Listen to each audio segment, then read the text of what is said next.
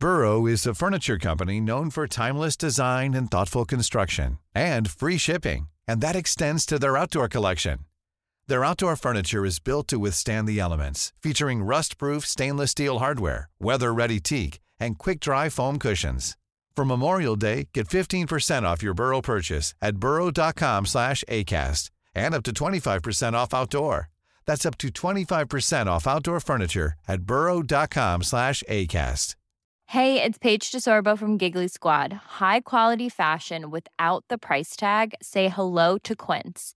I'm snagging high-end essentials like cozy cashmere sweaters, sleek leather jackets, fine jewelry, and so much more. With Quince being 50 to 80% less than similar brands. And they partner with factories that prioritize safe, ethical, and responsible manufacturing. I love that. Luxury quality within reach. Go to quince.com slash style to get free shipping and 365-day returns on your next order. quince.com slash style. Hiring for your small business? If you're not looking for professionals on LinkedIn, you're looking in the wrong place. That's like looking for your car keys in a fish tank. LinkedIn helps you hire professionals you can't find anywhere else, even those who aren't actively searching for a new job but might be open to the perfect role. In a given month, over 70% of LinkedIn users don't even visit other leading job sites. So start looking in the right place. With LinkedIn, you can hire professionals like a professional. Post your free job on linkedin.com slash people today.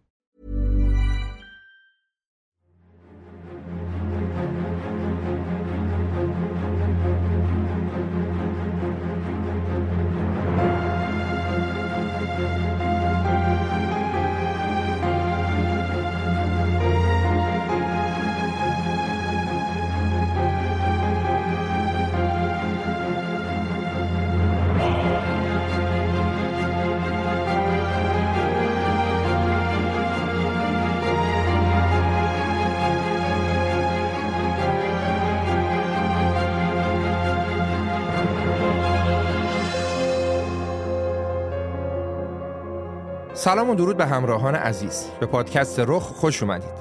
من امیر سودبخش هستم روایتگر داستان انسانهای تأثیرگذار در تاریخ ایران و جهان.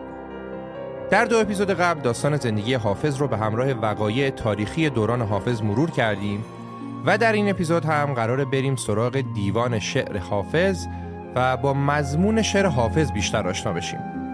امیدوارم که خروجی کار تیم رخ مورد رضایت شما قرار بگیره.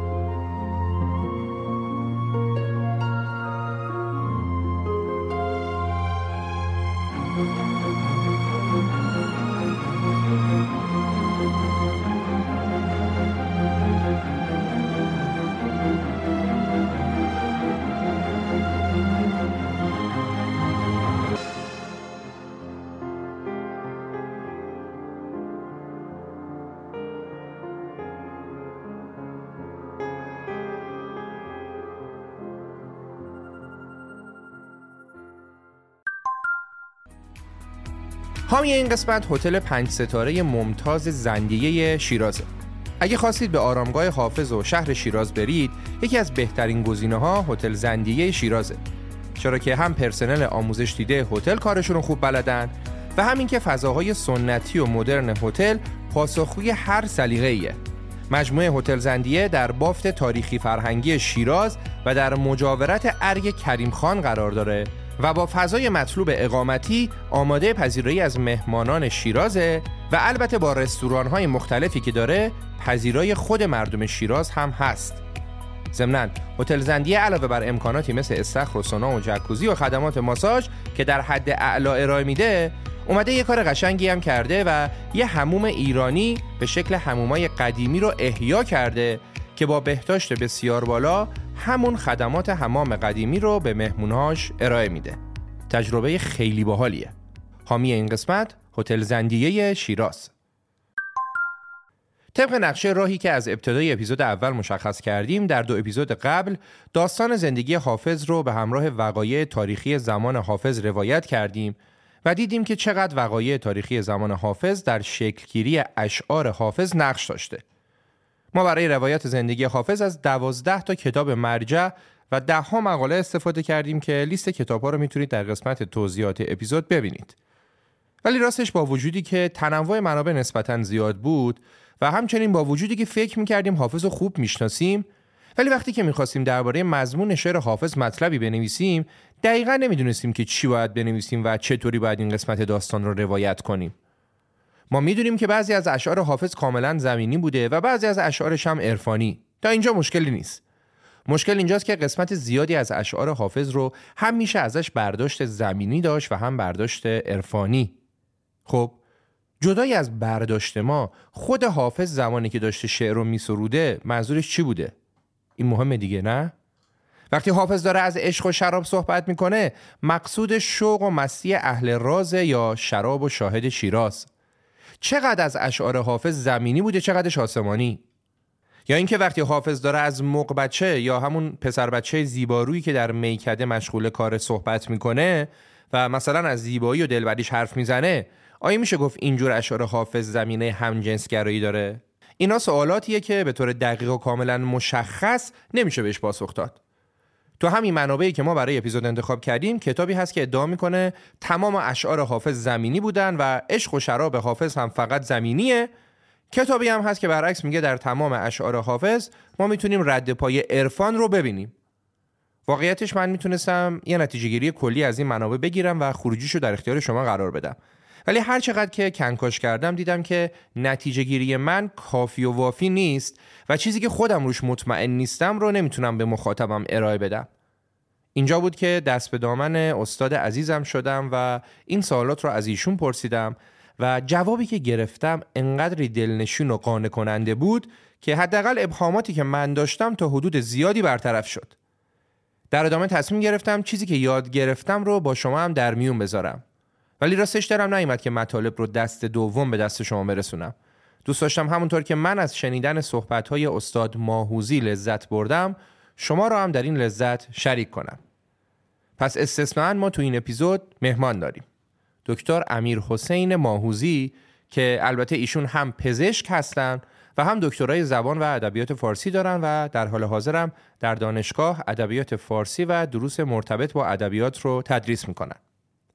بیشتر از این منتظرتون نمی‌ذارم. بریم سراغ اپیزود سوم و پایانی حافظ و پاسخ به سوالاتی که مطرح کردیم.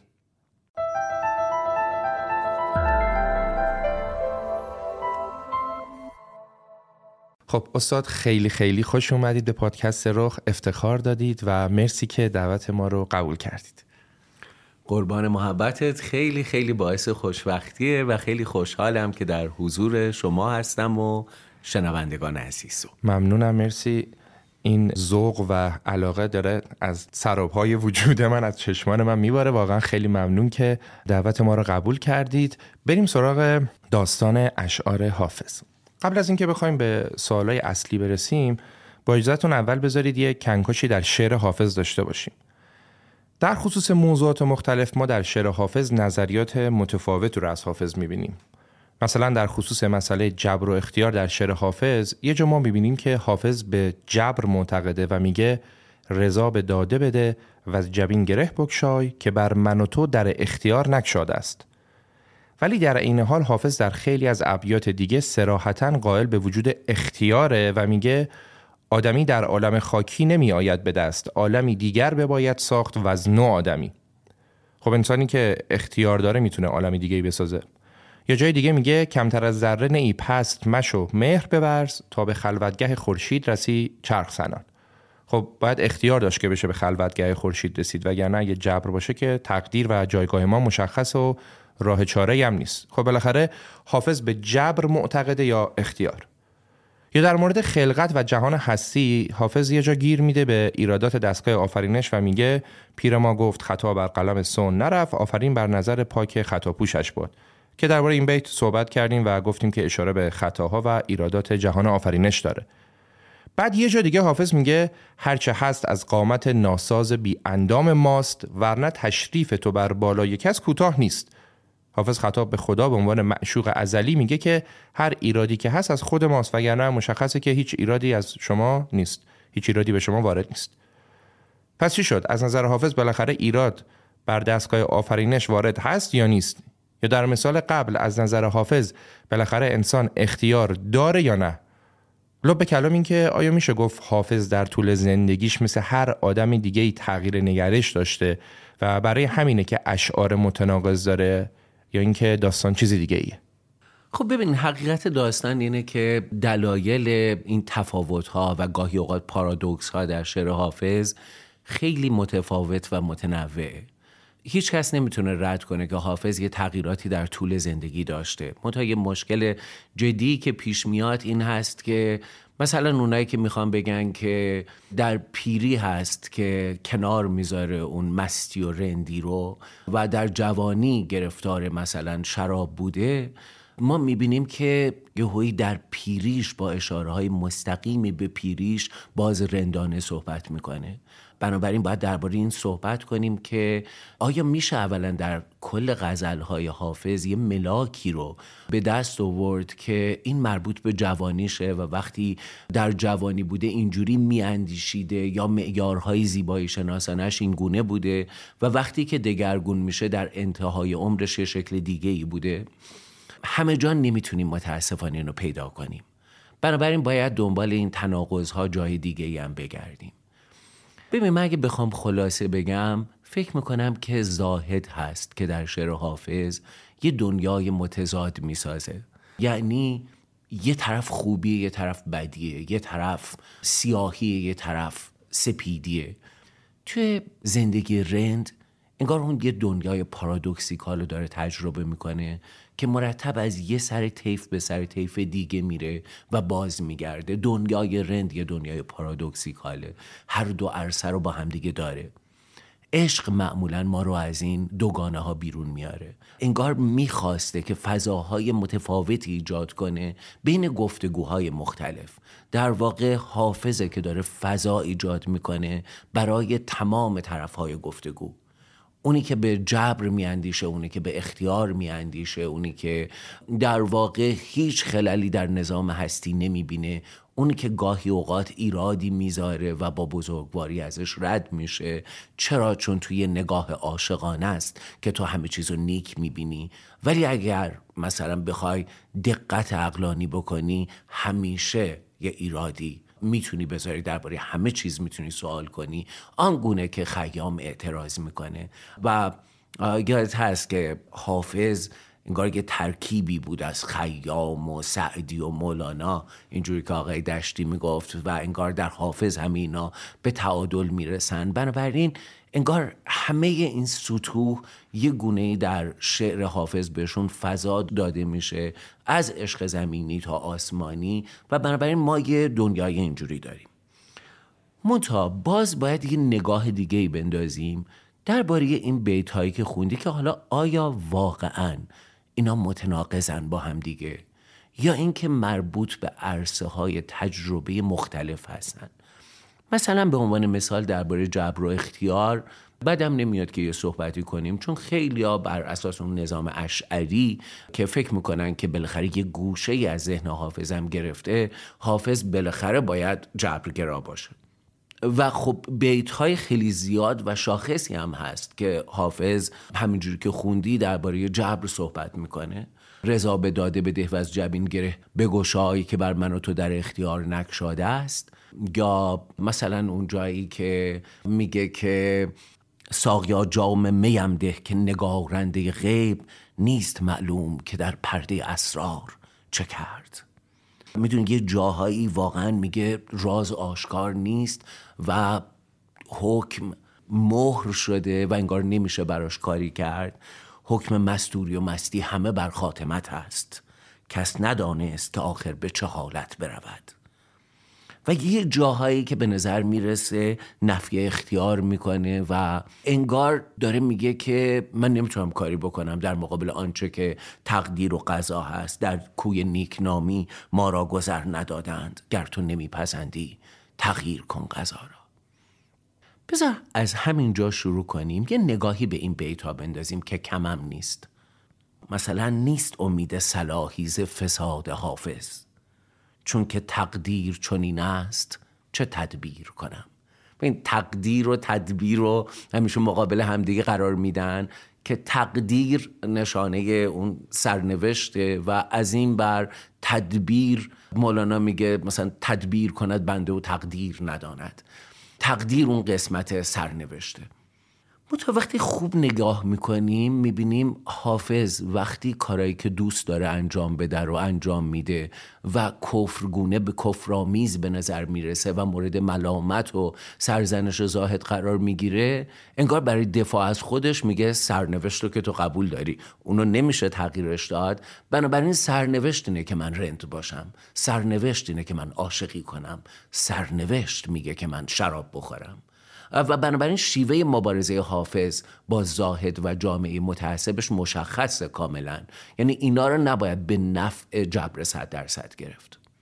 برمیگردیم به اون بیت اون جایی که میگه بر من و تو در اختیار نگشاده است. ببین اون بیت مهمیه.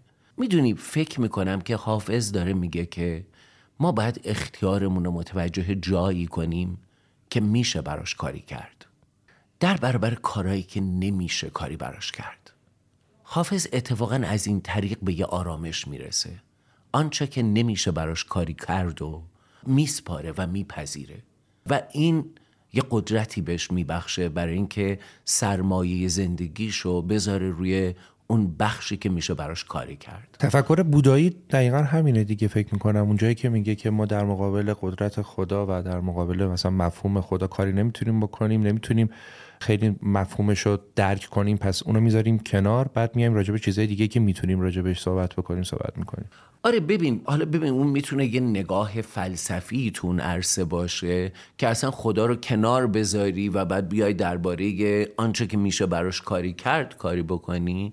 یه جاهایی توی این تعامله حافظ فکر می‌کنه که بیا ببینم اون قسمتی که اصلا اون بالا به من اختیار داده چند اندازه است؟ اون قسمت هایی که مال یه طرف دیگه است حالا خدا طبیعت هر چیز دیگه ای اون قسمت که نمیشه براش کاری کرد و بیا بپذیریم. و اینجوری به یه آرامشی می‌رسیم. و بنابراین برای همین میگه که حافظ از مشرب قسمت گله ناانصافی است. طبع چون آب و غزلهای روان ما را بس. بعد ببین گاهی با یه تنز خیره کننده هم یه نیشی هم می‌زنه. مثلا اون جایی که میگه چو قسمت ازلی بی حضور ما کردند گرندکی نبه وفق رضاست خورده مگیر.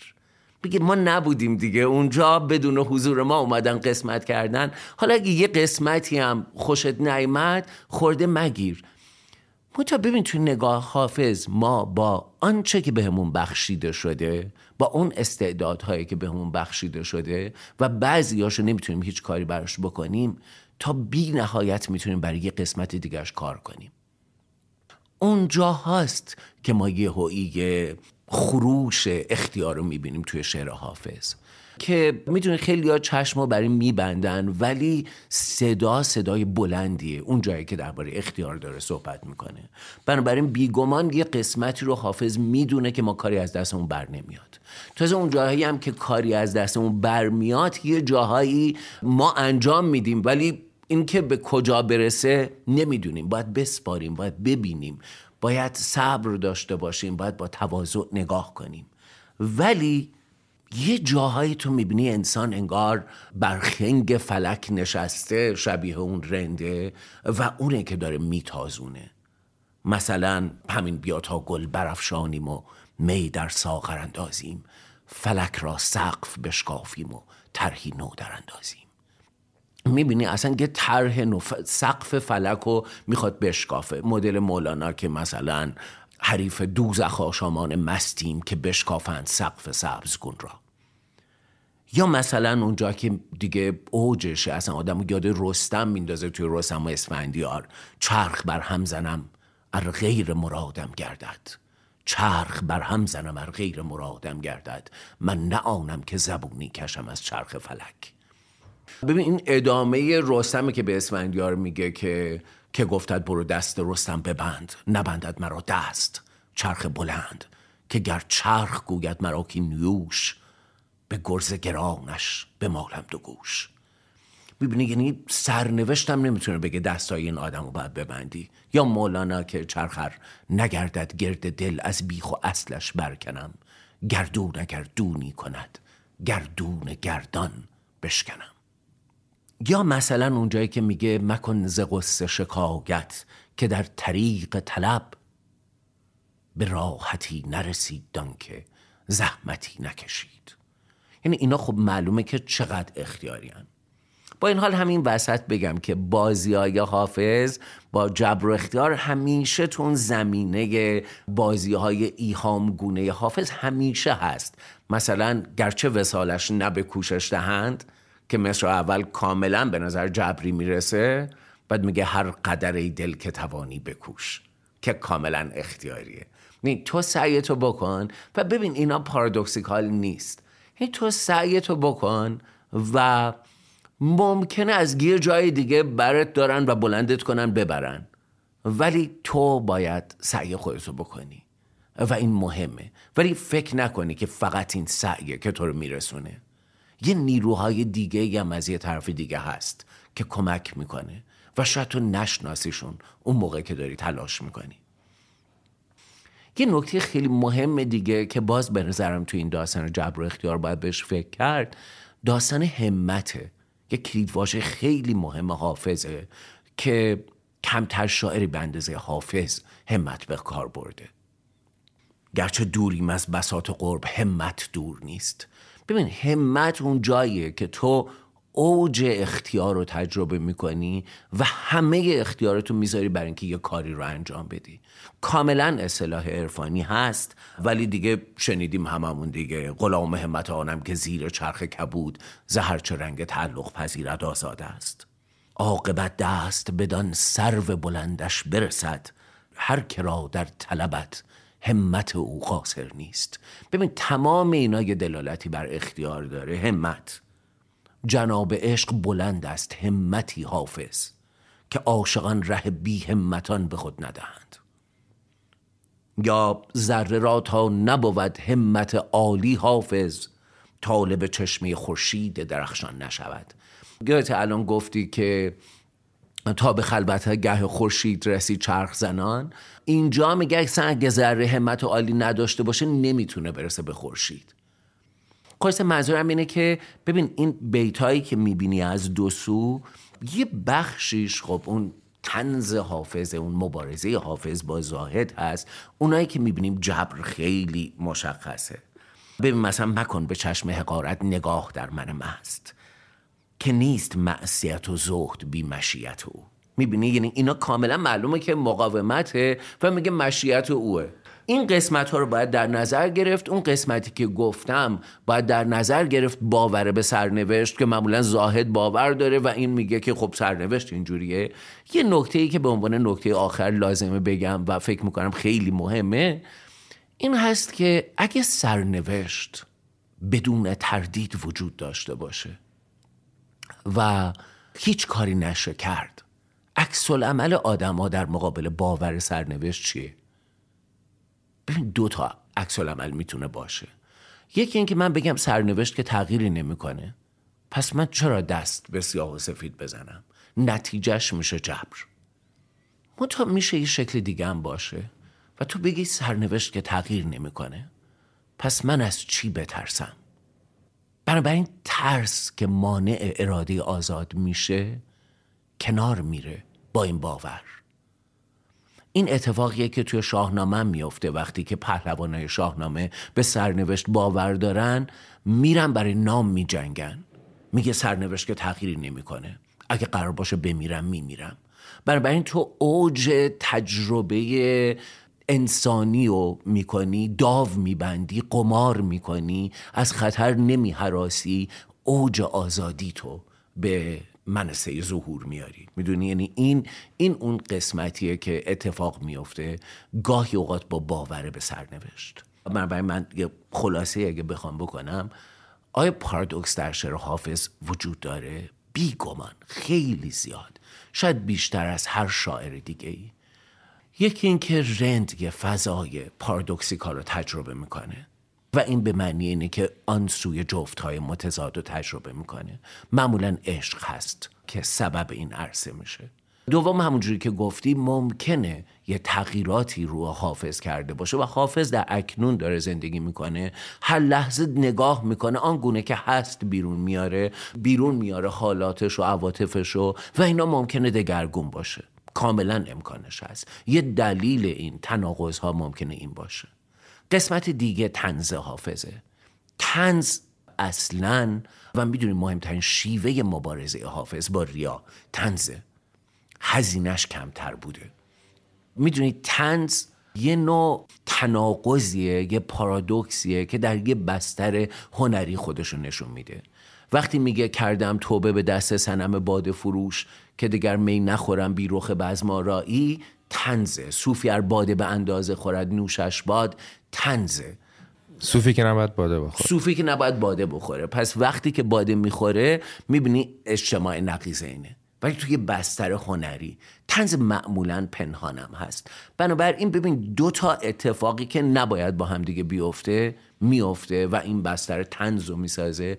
گاهی اوقات اینجوریه و آخرینشون آزادیه که در همه جای حافظ می‌بینیم. حافظ به گفتگوهایی که بوده و یا گفتگوهای تازه‌ای که خودش خلق می‌کنه بها میده و دو سر طیف میاره و بر می‌کشه. یه جاهایی هر دو رو انگار میره تجربه می‌کنه. انگار به همه اندیشه ها داره فضا میده برای اینکه بیان بگردن بچرخن توی غزلش. و شاید این یکی از مهمترین دلایلی هست که شعر حافظ و گروه های متنوع میپسندن. بسیار عالی. مرسی مرسی. کلام شیوای شما واقعا انقدر زیباست که من اصلا صلاح می‌دونم که فقط سکوت کنم و گوش بکنم. ممنون. با یه فاصله برمیگردیم برای سال بعد. مرسی. حافظ خلوت نشین دوش به میخانه شد. از سر پیمان گذشت بر سر پیمان شد.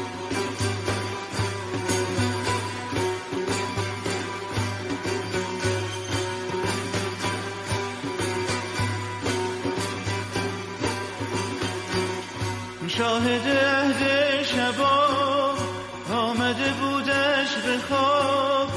باز پیران سر عاشق و دیوان شد.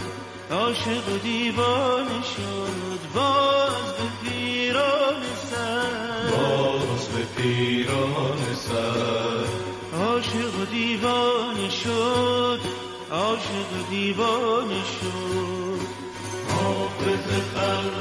نشین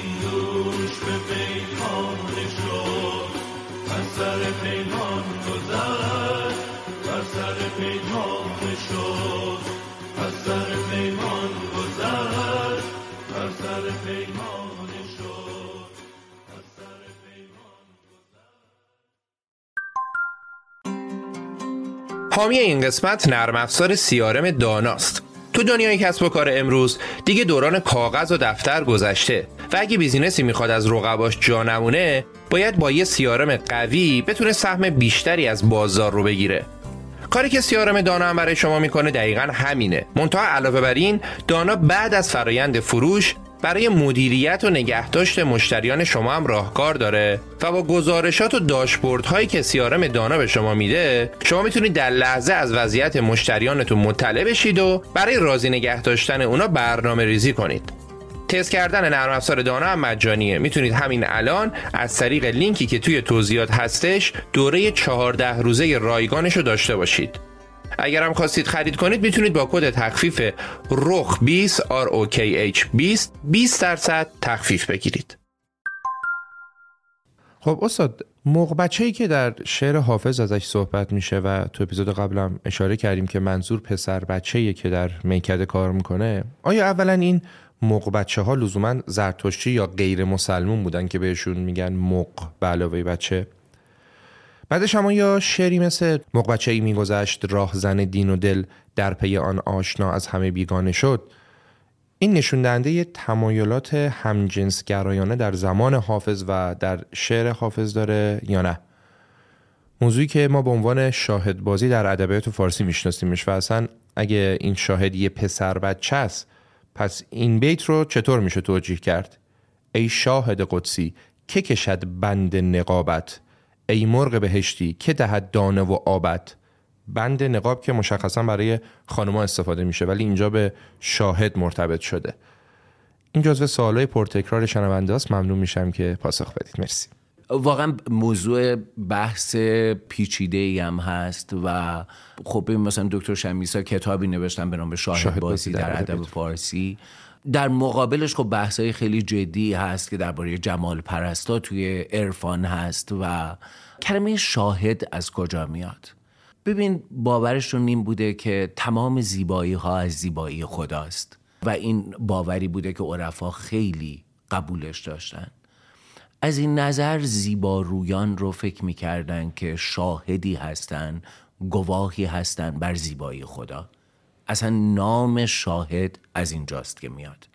خب حالا بنابراین هر زیبایی یه اشاره به زیبایی حق می‌تونه داشته باشه.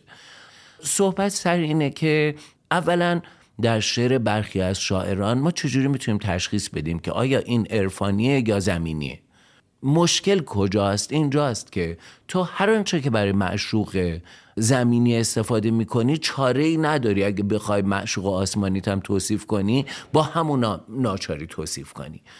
بنابراین همیشه این بحث هست که وقتی داریم درباره موق بچه یا ترسا بچه باد فروش صحبت می‌کنیم توی نماد پردازی های صوفیه می‌تونه مراد ازشون چی باشه؟ ما می‌دونیم که صوفیه به شدت به نماد پردازی علاقه مند بودن. این فقط در ادبیات تصوف نیست در ادبیات عرفانی هم همینطور بوده.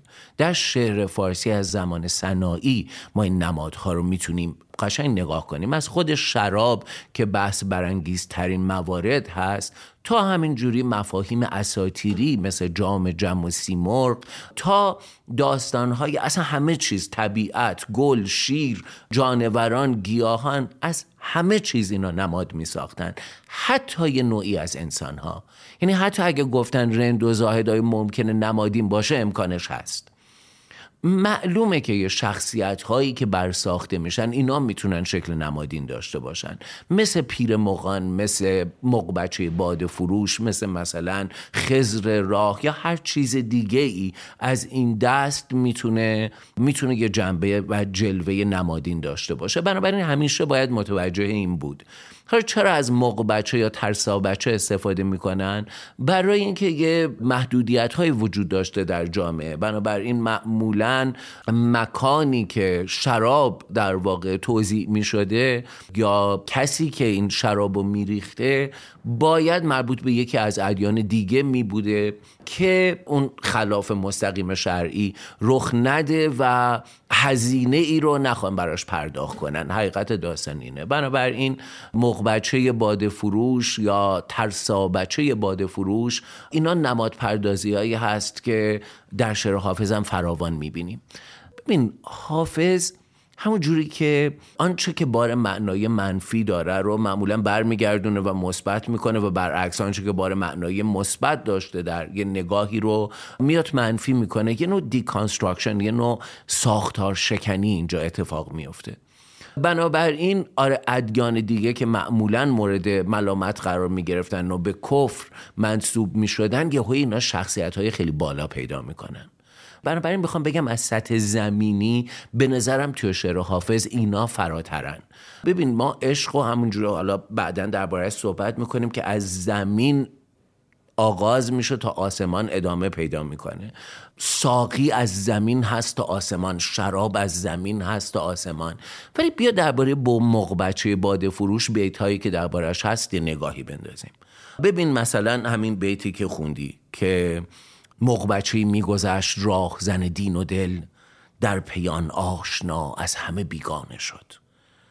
اصلا کی شروع میشه این داستان؟ زاهد خلوت نشین یا حافظ خلوت نشین دوش به میخانه شد از سر پیمان برفت با سر یا بر سر پیمانه شد. بعد اون وقت مغبچه ای میگذشت. یعنی ببین این داره کفر رو تجربه می‌کنه بنابراین نمادهای کفر رو باید بیان. و اصلا عینش رو توی شعرهای عطار داریم. و اصلا در شعر عطار در غزلهای عطار معمولا مثلا ساقی سیاه موی سیاه چشم سیاه پوش میاد که یه نمادی از کفر کفر ابلیسه و میاد شرابی میده به پیر پیری که در مسجد نشسته و او از مسجد به میخانه میره. و ابتدای این غزلم همینه. حافظ خلوت نشین یا زاهد خلوت نشین دوش به میخانه شد. بعد موقع بچه میگذشت راه زن دین و دل در پیان آشنا از همه بیگانه شد.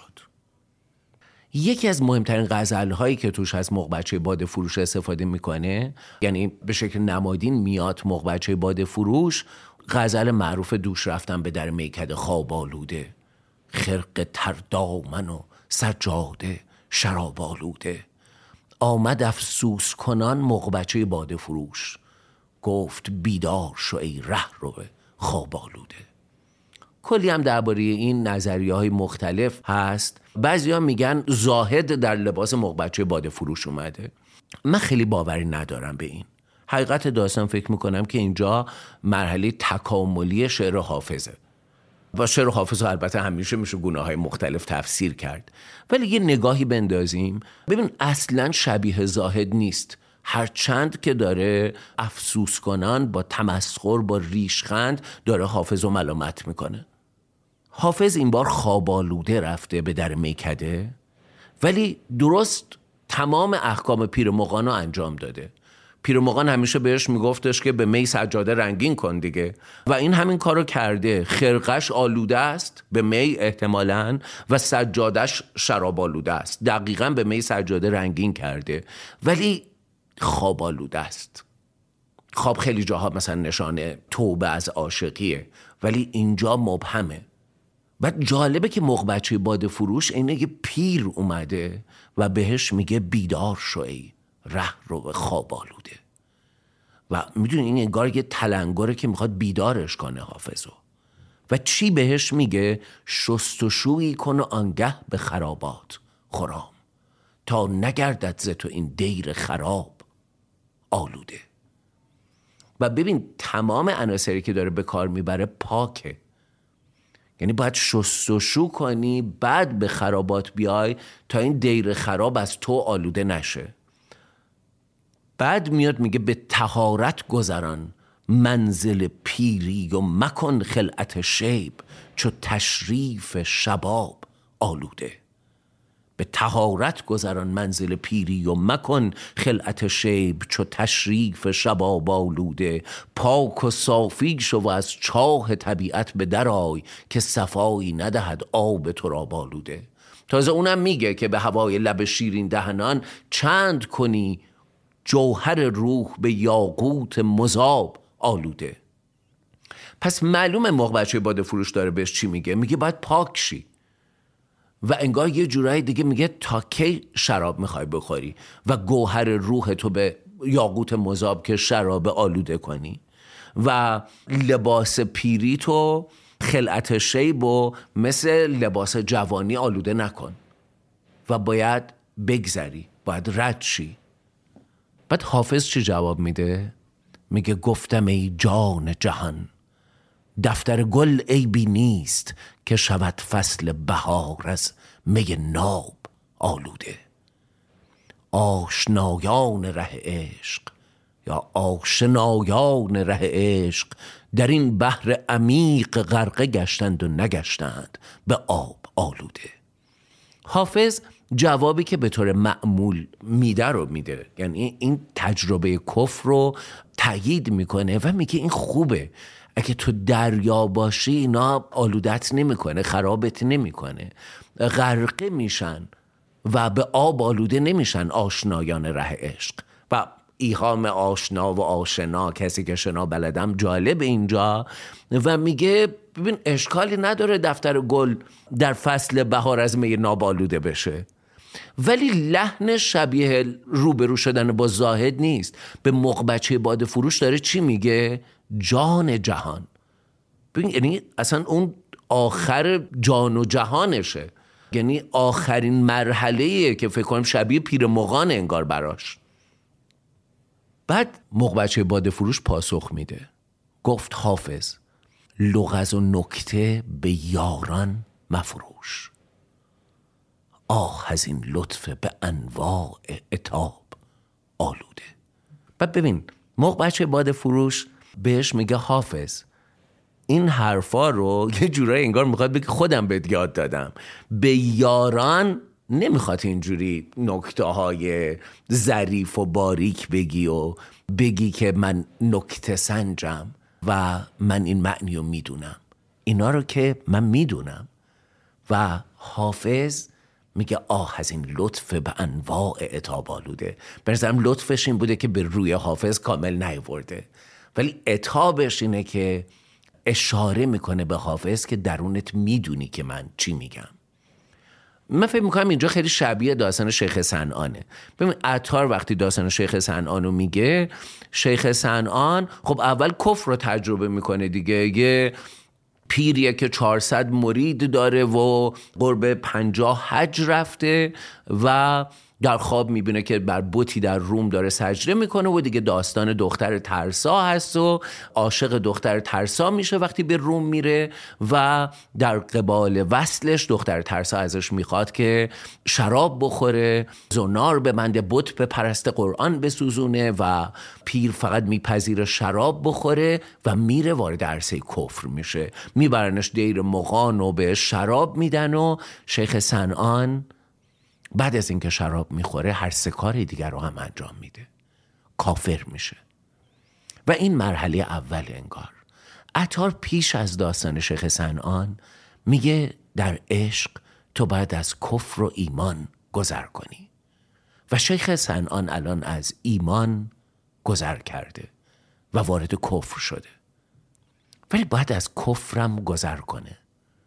و بعد از یه مدتی حالا با یه اتفاقاتی توی داستان عطار شیخ سنان بر میگرده و از کفرم گذر می‌کنه. من حدسم اینه که مغبچه باد فروش داره بهش میگه اینجام نباید بمونی. از این کفرم باید گذر کنی. اون چیزی که بعد بهش می‌رسی یقینا اون ایمان قبلیه نیست. یه یقینه خیلی بالاتره. و بنابراین به نظرم این تکاملی ترین بخش شعر حافظه.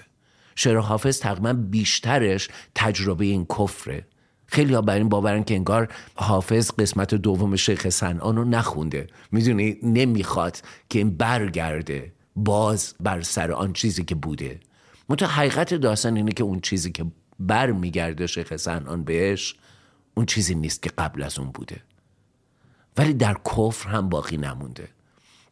بنابراین فکر می‌کنم که سه چهار جایی که حافظ از مغبچه باد فروش استفاده کرده تماما جاهای خیلی متعالی اتفاقا. جاهایی که از ترس و بچه باد فروشم گفته باز میگه شادی روی کسی خور که صفایی دارد. یعنی به اون صفاه اشاره می‌کنه. بنابراین سوای این ساختار شکنی حافظ که همواره مقابل ریاست و مقابل تظاهره و می‌خواد تاب و شکنی کنه و بر بکشه آنچه که به نظر اون لایه قشری زهد بده و به همین دلیل رند و مقبچه و اینا رو برمیکشه سوای این به نظرم یه تجربه متعالی با شخصیت مقبچه باد فروش داره که به نظر من خیلی معنوی میاد. به نظرم خیلی والا میاد در این شعر و نکته آخر اینه که به هر حال در عشق عرفانی هم تو عاشق حسن میشی دیگه یه زیبایی. حالا بعدا می‌بینیم که اینا اون آنم براشون مهمه اون زیبایی پنهانه. ولی حسن خیلی مهمه. این حسن رو به شکل نمادین با چی می‌تونی بیان کنی؟ با هر چیز زیبایی. مرد زیبایی مردانه مثل مثلا چه می‌دونم نرگس تو آثار مانوی نرسه. خب با زیبایی زنانه. برای همین اونی که شاهد قدسی باشه زلف و گیسو باشه اصلا فرقی نمی‌کنه. هر زیبایی زنانه ای یا مردانه ای اصلا از هر جنسی هر زیبایی می‌تونه یه نمادی از اون زیبایی بالا باشه و عرفا کسایی نبودن که از این جلوه زیبایی شناسانه بتونن بگذرن و من بیشتر جاهایی که اشاره های حافظ رو دیدم تقریبا همه جا به ویژه درباره مق بچه باد فروش فکر می‌کنم که این عرض است. بسیار عملی مرسی. یاد شعر حافظ افتادم. اونجایی که راجب شاه منصور میگه نکته ای دلکش بگویم. خال آن محرو ببین. داره راجب خال رو صورت شاه منصور که حالا یه داستانایی هم راجب اون خاله هستش صحبت می‌کنه. ولی خب توی شعرهای دیگه هم داره که راجب خال روی صورت جنس زن داره صحبت می‌کنه. یعنی مظهر زیبایی اینجا دیگه زن و مرد نداره. دقیقا. و ببین بعد ببین این تمام جالبیش اینه که هم توی سطح زمینی یعنی مثلا شاه منصور رو می‌تونه در بر بگیره هم می‌تونه خال معشوق زن زمینی رو در نظر بگیره به خال هندویش بخشم سمرقند و بخارا را می‌تونه معشوق زمینی باشه. خال. در ادبیات عرفانی مثلا شیخ محمود شبستری اصلا کتاب داره نوشته که آقا خال در ادبیات عرفانی یعنی این اون نقطه وحدته. مولانا مثلا میگه ای کاش می‌تونستم خالی از اون جمال رو روشن کنم. خب و دو جهان مثلا عکس خال روی اونه. بعد حافظ که خیلی جاها درباره همین خاله اون نقطه سیاه صحبت می‌کنه که انگار همه چیز هست. بعد با مردمک چشم پیوندش میده با یه دنیای دیگه پیوندش میده. بنابراین ببین در شعر حافظ خیلی جاها ما نباید فکر کنیم که یک معنی رو در نظر گرفته و خب اگه اینه اون یکی نمیشه. اصلا نماد داستانش اینه که می‌تونه معنای زمینی داشته باشه معنای آسمانی داشته باشه. اصلا معانی مختلف داشته باشه. نباید محدود کرد که کدوم یک از این ارزاست بسیار عالی. مرسی. ممنون. قربانت. من مادر زهر در میخانه نهادیم. محصول دعا در جانان نهادیم.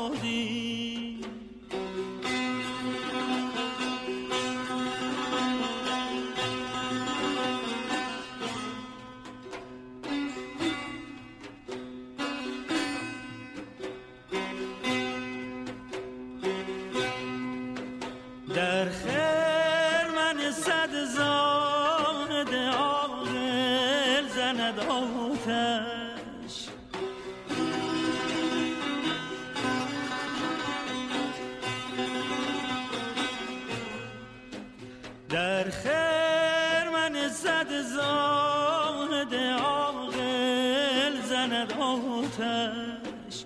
این داغ این داغ این داغ که ما بر دل دیوان نهادیم. ما در سهر در ره میخانه نهادیم. محصول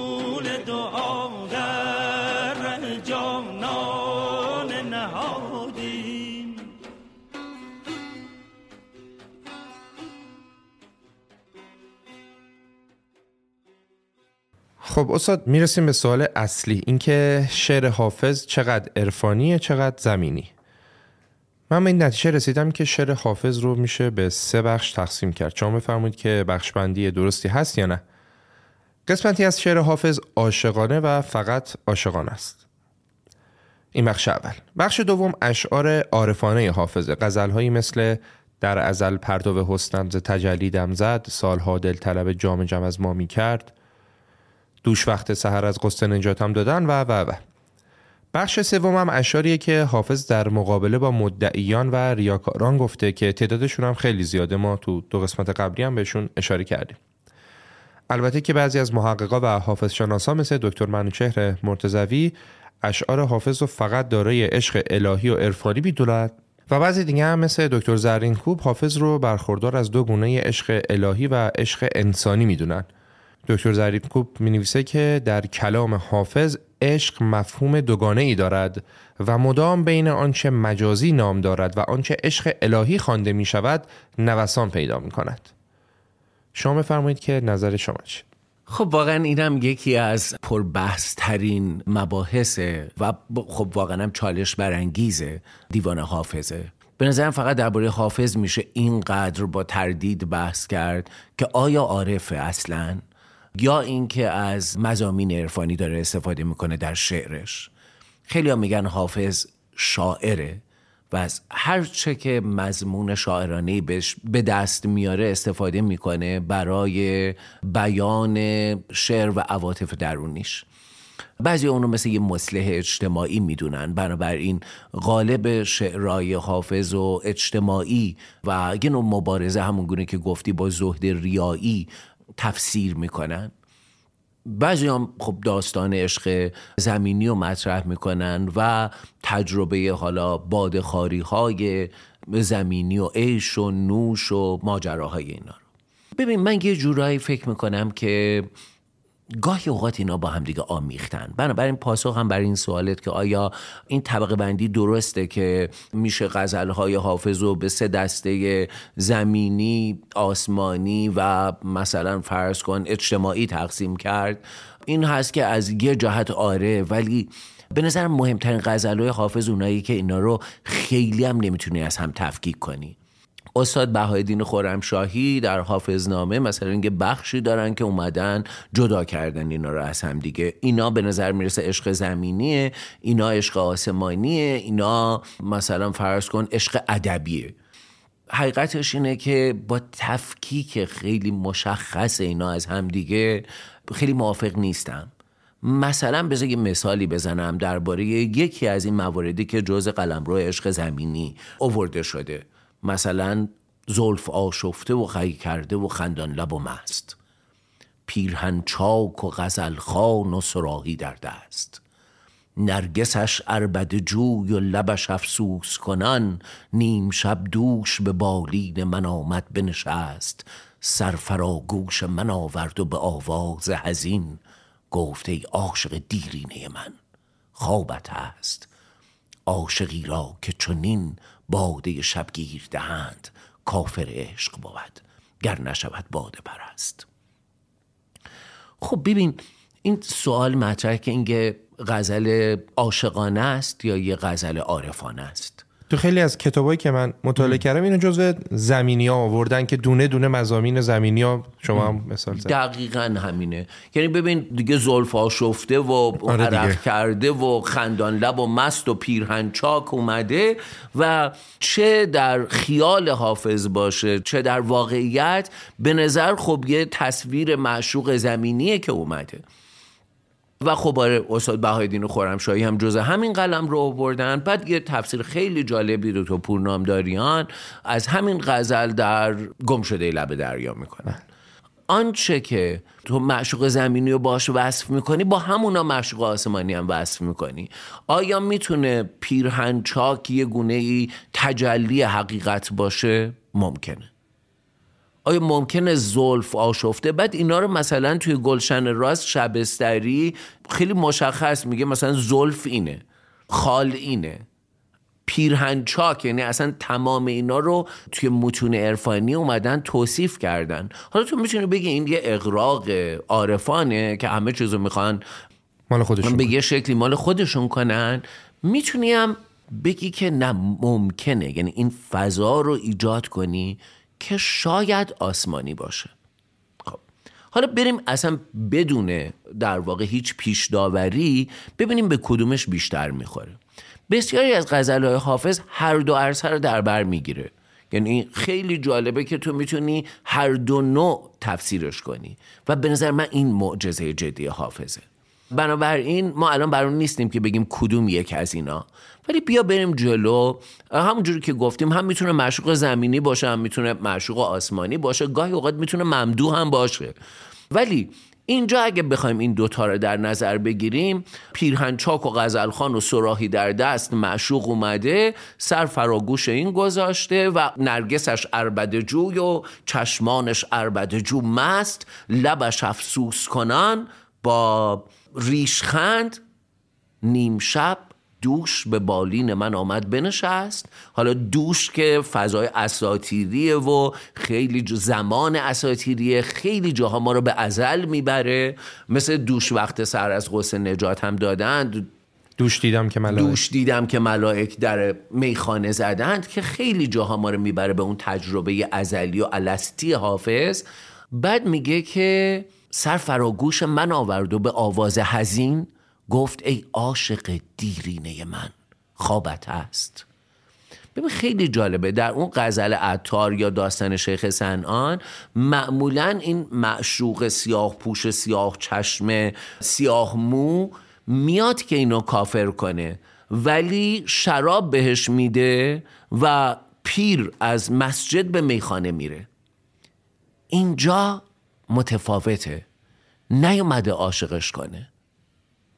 شرابه رو هم بهش نشون میده نمیگه بخور. انگار خورده از قبل. نیومده حافظ و عاشق کنه. اومده یادش بندازه که از خیلی قدیم عاشق بوده. عاشق دیرینه دیرینه است. میگه ای عاشق. دیرینه من خوابت هست. و خواب یعنی چی؟ یعنی یه توبه از عاشقی انگار. و می‌دونی خیلی داستان جالبه. انگار باز ما رو می‌بره به الست. و باز میگه عاشقی را که چنین باده شبگیر دهند. ببین شبگیر یعنی سحر. باز ما رو می‌بره به سیاه سپید ازل. میگه ببین تو این باده رو از ازل خوردی. کافر عشق بود. گر نشود باده پرست. یعنی در طریقت عشق کفر ورزیده. یعنی به عشق کافر شده. اگه باده پرست نشه. بنابراین ما یه کلید هایی داریم که ما رو برمیگردونه به یه اتفاق ازلی الستی این توی شعر حافظ خیلی مهمه و تکرار میشه. ماجرای روز الست چیه بر اساس یه آیه قرآن که خدا میگه الست و برب بکن ماها همه ذره هایی بودیم انگار ارواح و او جلوه می‌کنه اونجا. جلوه می‌کنه و صورتش رو نشون میده و ذره های صدایی میشنون و بعد از اینکه اون صورت رو می‌بینن و صدای زیبا رو میشنون به رقص در میان. عاشق میشن توی نگاه صوفیه و همشون میگن قالو بلا. یعنی آره پیمان میبندن. اینو صوفیه به عنوان پیمان عشق تلقی می‌کنه. پیمانی که ذره ها میبندن.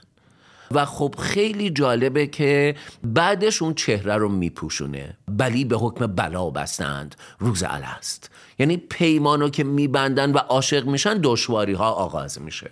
اصلا عشق آسان نمود اول ولی افتاد مشکل ها رو خیلی ها به این برمیگردونن و می‌خوره هم. به ویژه که بعدش دنیا رو بعد از اینکه میپوشونه اون صورت و صورتی که عاشق کرده ذره ها رو که ماها بودیم بعد دنیا رو نشون میده.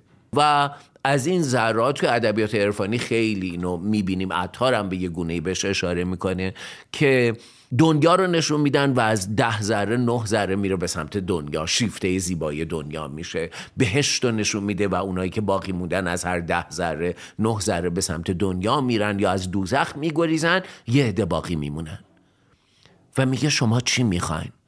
میگه ما بر سر پیمانمون هستیم. و جز با اون تصویر اولیه آروم نمی‌گیریم. و بهشون میگه باید بریم به دنیا. ببین اینجاست که حافظ میگه سرم به دنیا عقبی فرو نمی آید تبارک الله از این فتنه ها که در سر ماست. اینا رندا هستن که این تجربه عاشقانه رو از الست کردن. تجربه های زمینی یه تکراری از اون تجربه ازلیه که روح کرده. براش آشناست. براش آشناست اون تجربه. عاشق بوده و اومده که اینو تجربه کنه. در همون غزل حافظ میگه مرا به کار جهان هرگز التفات نبود رخ تو در نظر من چون این خوشش آراست. من اصلا قرار نمی‌خواستم بیام دنیا. تو بودی که گفتی من در اونجا جلوه خواهم کرد و اون جلوه رو در دنیا می‌بینی و من به خاطر اون اومدم. و یه جاهایی می‌بینه. در خرابات مغان نور خدا می‌بینم. این عجب بین که چه نوری ز کجا می‌بینم. می‌بینی؟ داستان انگار برمیگرده به الست اونجایی که ذره ها عاشق بودن و خب ببین اصلا خود این مفهوم پیمان که با مهر همراه میشه آدم رو یاد خیلی کهنترم میندازه. چه نگاه زرتشتی که فروهر نیکان پیمان میبندن به اهورا مزدا که بهش یاری برسونن در چیرگی بر اهریمن و یه پیمان ازلی روحهای ماست؟ چه آدم و یاد ارتباط مهر و پیمان میندازه توی اساتیر کهن ایرانی و بر جالبه برام که حافظ یه همچین دغدغه‌ای مهمترین دغدغشه اون وقت ببین غزل رو که می‌خونی همین زلفا شفته رو بعد از اینکه میگه که گفته عاشق دیرینه من خوابت هست عاشقی را که چنین باده شب گیر دهند کافر عشق بابدگر نشود باده پرست. میگه برو ای زاهد و بر درد کشان خورده مگیر که ندادن جز این تحفه به ما روز الست یهوی روز الست هم میاره آه دیگه که تو. دیگه آره. ولی جالب می‌دونی چیه؟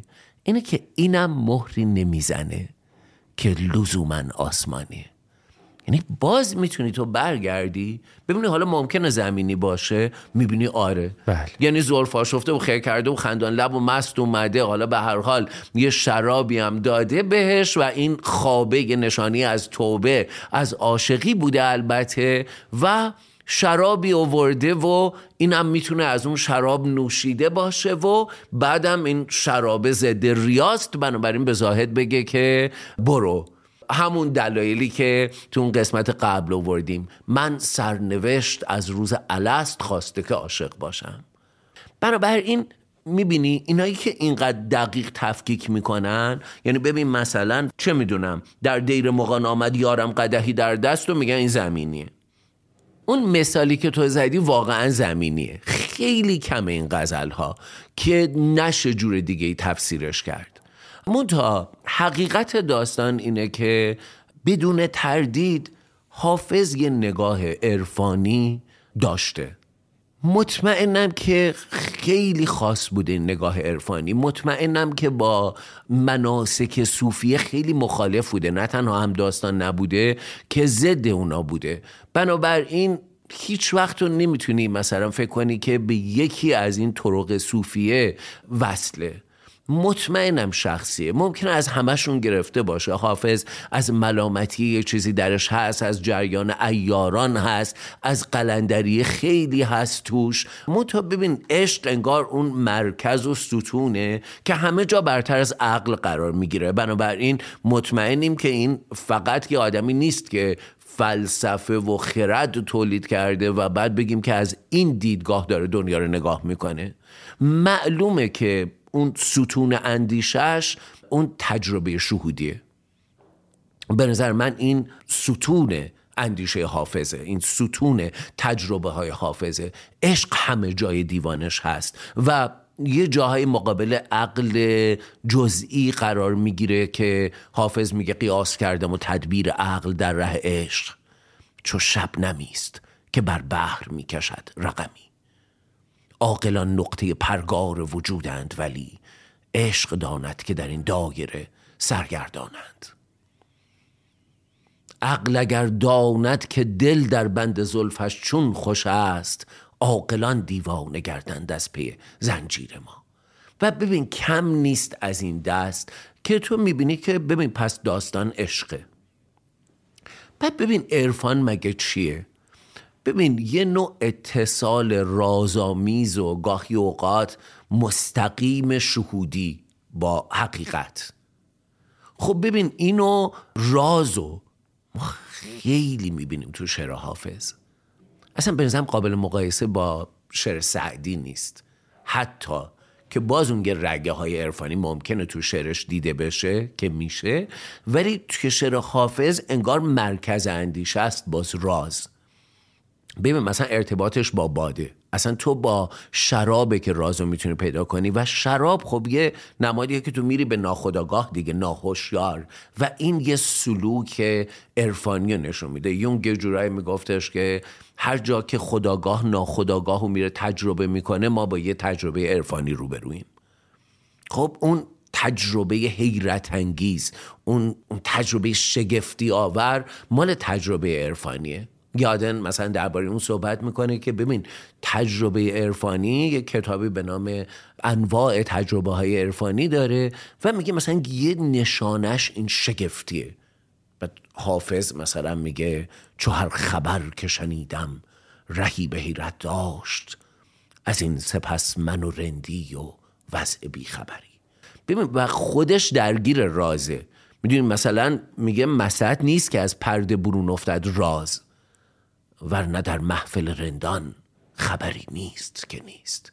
یعنی همه رازا تو محفل رندانه.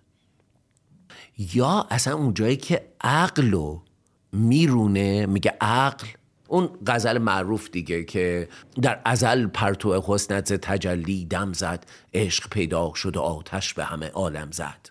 و خب ببین خیلی غزل عارفانه مدعی خواست که آگد.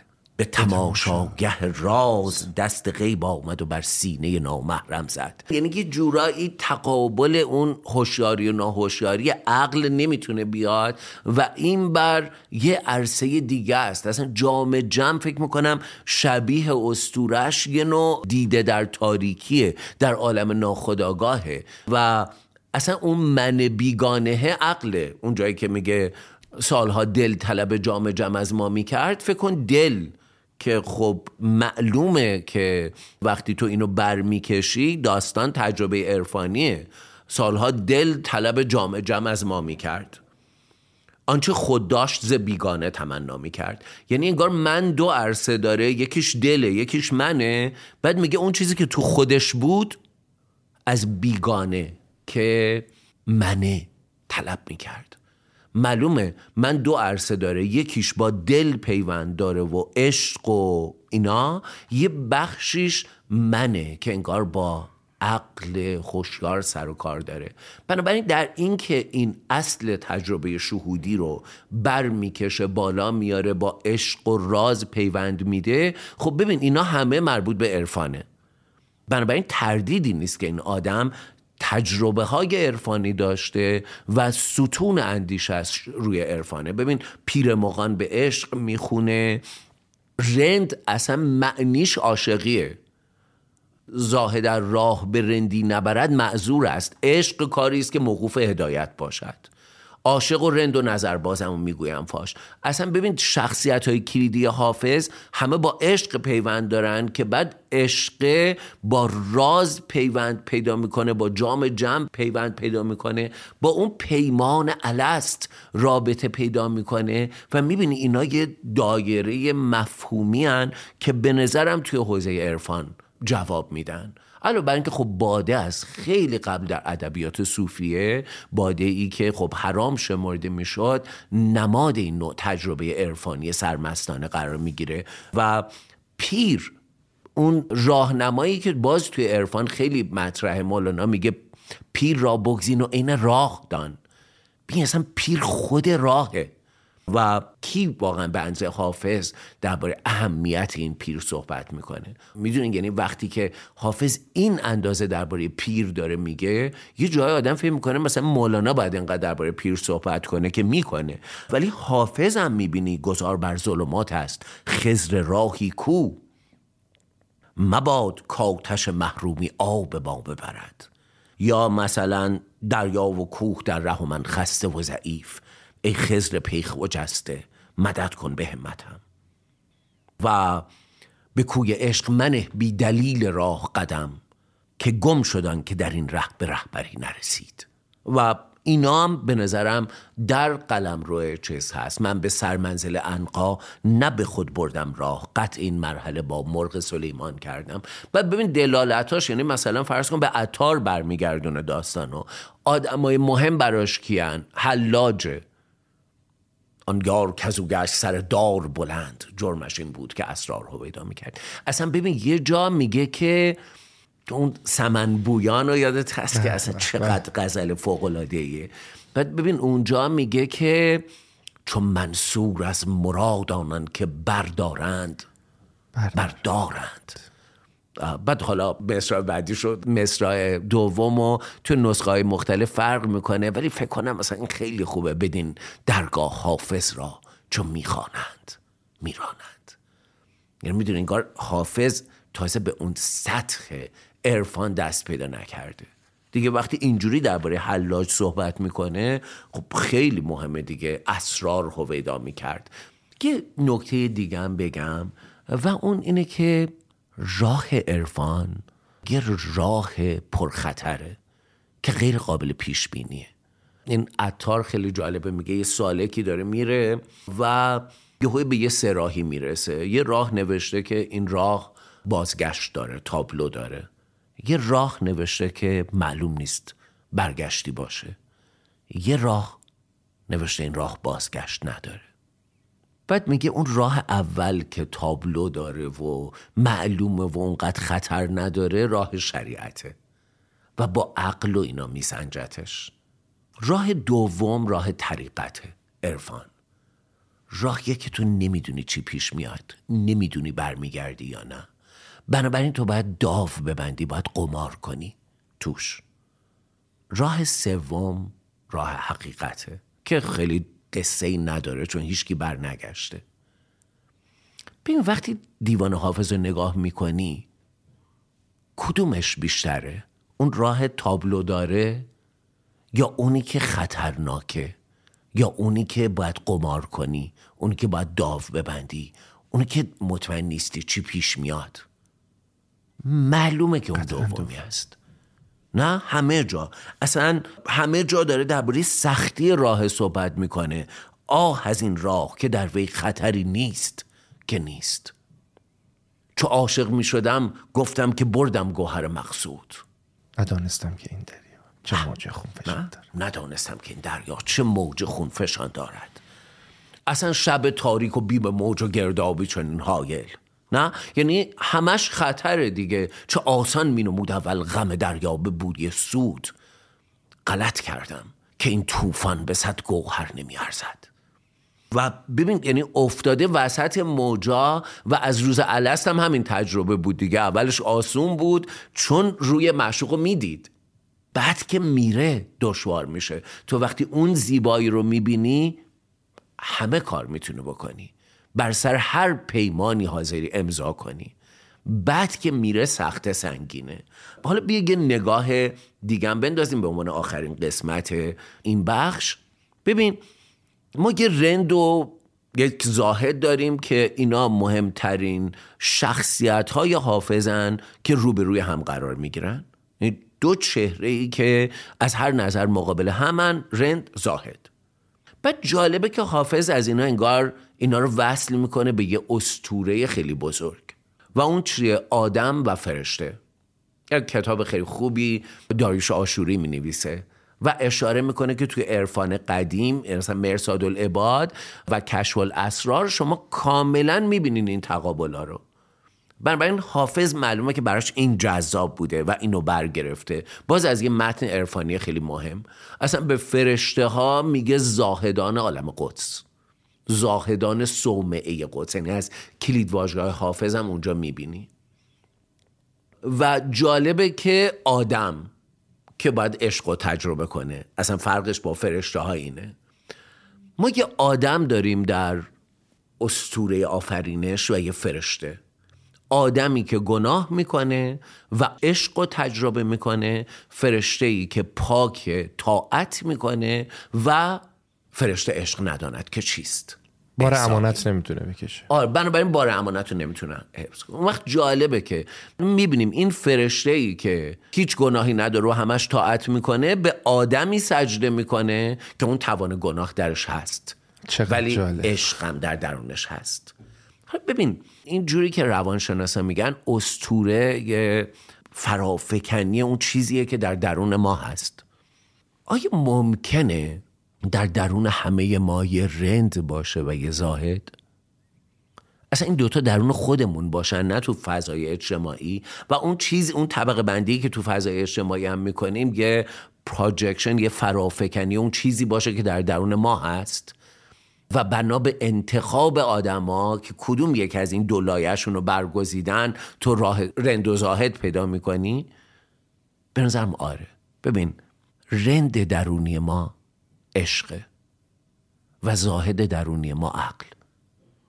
و جالبه که هر غزل حافظ رو نگاه می‌کنی می‌بینی که این سلایه رو می‌تونی باهاش تفسیر کنی. یعنی هم توی سطح اجتماعی رند مقابل زاهد قرار می‌گیره هم وقتی رند و زاهد رو داره میگه یه سطح درونی هم هست. یعنی داره به عشق مقابل عقل اشاره می‌کنه و به یه استوره هم وصلش می‌کنه. و خب این به نظرم اون شکوه کار حافظه. خب یعنی یه از زمین به آسمان وصل می‌کنه از درون به بیرون پیوند میده و این اونجا یک همه اینا هست.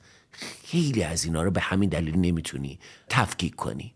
یعنی حافظ اون عشق تجربه زمینیه رو متصل می‌کنه به اون استوره متصلش می‌کنه به این تجربه ملموس زمینیه متصلش می‌کنه به اون آسمانیه. یعنی یه جاهایی واقعا غیر قابل تفکیکن. بنابراین همون جوری که آدم از بهشت رانده میشه که مسجد عالم قدس بهشت رندم از مسجد میاد بیرون. چیست یاران طریقت بعد از این تدبیر ما؟ نه؟ دوش از مسجد سوی میخانه آمد پیر ما. که اصلا می‌تونه حضرت آدم باشه می‌تونه شیخ سنان باشه. یعنی تو طول تاریخ تکرار میشه این. چیست یاران طریقت بعد از این تدبیر ما؟ ما مریدان روی سوی قبله چون آریم چون روی سوی خانه خمار دارد؟ پیرم خب بنابراین این سفره داره اتفاق میفته بنابراین مسجد به میخانه مثل بهشت به زمینه مثل اینکه تو از اون مرکزه که سره و عقل توشه بیای به دل. که خراباته. و بنابراین وقتی از میخانه و خرابات استفاده می‌کنه و دلم همش انقلاب و خرابیه و ایناست دیگه. بنابراین ببین زاهد شبیه عقله چرا؟ نیکیو از بدی تفکیک می‌کنه. برمیگردیم به همون پارادوکسا عقله که حسن و قب میچینه. عقله که نمی‌بینه سطح می‌بینه. بنابراین برای اینکه شهود نداشته اون عمق ندیده. بنابراین میاد بر اساس اون چیزایی که توش ریخته میشه فقط طبقه بندی می‌کنه. و معمولا با جفت متضاد طبقه بندی می‌کنه. اینجوری می‌تونه بفهمه. عقله که مغروره و میگه من یه طرف از این دو جفت متضاد رو دارم. در مقابلش رند عین عشق رفتار می‌کنه. بالاتر از اون جفت متضاد قرار می‌گیره می‌دونه که ما برای شناسایی لازم داریم که این دوتا رو تفکیک کنیم. ولی نباید جدی بگیریم. تفاوتاشو مرگ و زندگی دو رویه یه سکه هستن. بنابراین میاد از بالاترش نگاه می‌کنه. شادی و غم همینطوره. طاعت و گناه هم همینطوره. بنابراین مهمترین ویژگی اون مکتب رندانه حافظ اینه که تو این تجربه پارادوکسیکالو می‌کنی. گرچه ما بندگان پادشاهیم پادشاهان ملک صبحگهیم. گنج در آستین و کیس توهی جام گیتین و ما و خاک رهیم. رنگ تزویر پیش ما نبود. شیر سرخیم و افعی سیاهیم. می‌بینید شیر سرخ با نمادهای خیلی اساتیری. شیر سرخ روشنی اینور افعی سیاه تاریکی. بحر توحید و غرقه گنهیم یعنی تمام پارادوکسی های هوشیار و حضور و مست غرور. اون وقت دیگه حالا بگذریم از اصطلاح های عرفانی مثل حضور که در یه غزلی مثلا مثل علایا عیا حساقی اولین غزلش می‌بینیم که فکر می‌کنیم تمام دیوان حافظ تو اونه. حضوری گر همی خواهی از او غایب مشو حافظ. و مثلا تاکید روی حال روی اکنون که باز به عشق پیوند داره و عقله که معمولا تو رو به گذشته و آینده می‌بره. اینا همه سبب میشه که من فکر کنم بار معنای عرفان توی حافظ بیشتره. و اون عرفانی که به هیچ کدوم از این مناسک صوفیانه و یا نگاه های زاهدانه به طور کلی ربطی نداره. و آن سوی داستان اینه که ممکنه یک کالم تجربه های زمینی باشه. آیا ممکنه در این دنیا دنیا عالی باشه و اصلا تو در این خرابات مغان در همین زمین بتونی نور خدا رو ببینی و اصلا آدم ترک کرده باشه بهش رو برای اینکه بهره گیری از زیبایی این دنیاست که اهمیت داره و مهمه و می‌تونه عشق در همین فضای زمینی ایجاد کنه و این عشق زمینی مقدس هست اصلا. با این می‌تونه اوج بگیره بره بالا. آنگونه که دکتر زرین کوب میگن که عشق هی از مجازی به حقیقی میره ولی هر دوش عالیه و این انسانی اون الهیه ولی هر دوش فوقالعاده است و اینا رو می‌بینیم در دیوان حافظ؟ آره قطعا. فکر می‌کنم که زیبایی شعر حافظ اینه که آره زمین رو برمیکشه به آسمان می‌بره و اینا رو با هم دیگه آمیخته می‌کنه. اجتماع و عرفان و زمین و همه اینا رو با هم دیگه میآمیزه و به نظرم که یه دستگاه خوبم ایجاد می‌کنه ز میوه بهشتی چه ذوق دریابد. هر آن که سیب زنختان شاهدی نگزید.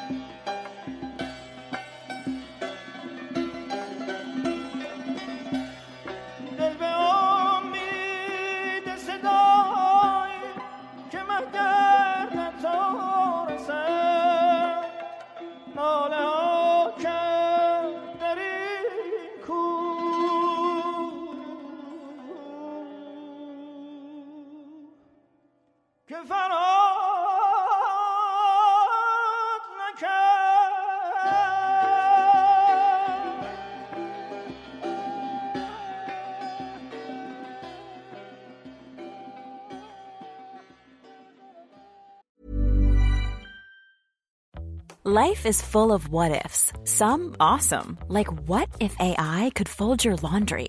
And some, well, less awesome, like what if you have unexpected medical costs? United Healthcare can help get you covered with Health Protector Guard fixed indemnity insurance plans. They supplement your primary plan to help you manage out of pocket costs. No deductibles, no enrollment periods, and especially no more what ifs. Visit uh1.com to find the Health Protector Guard plan for you.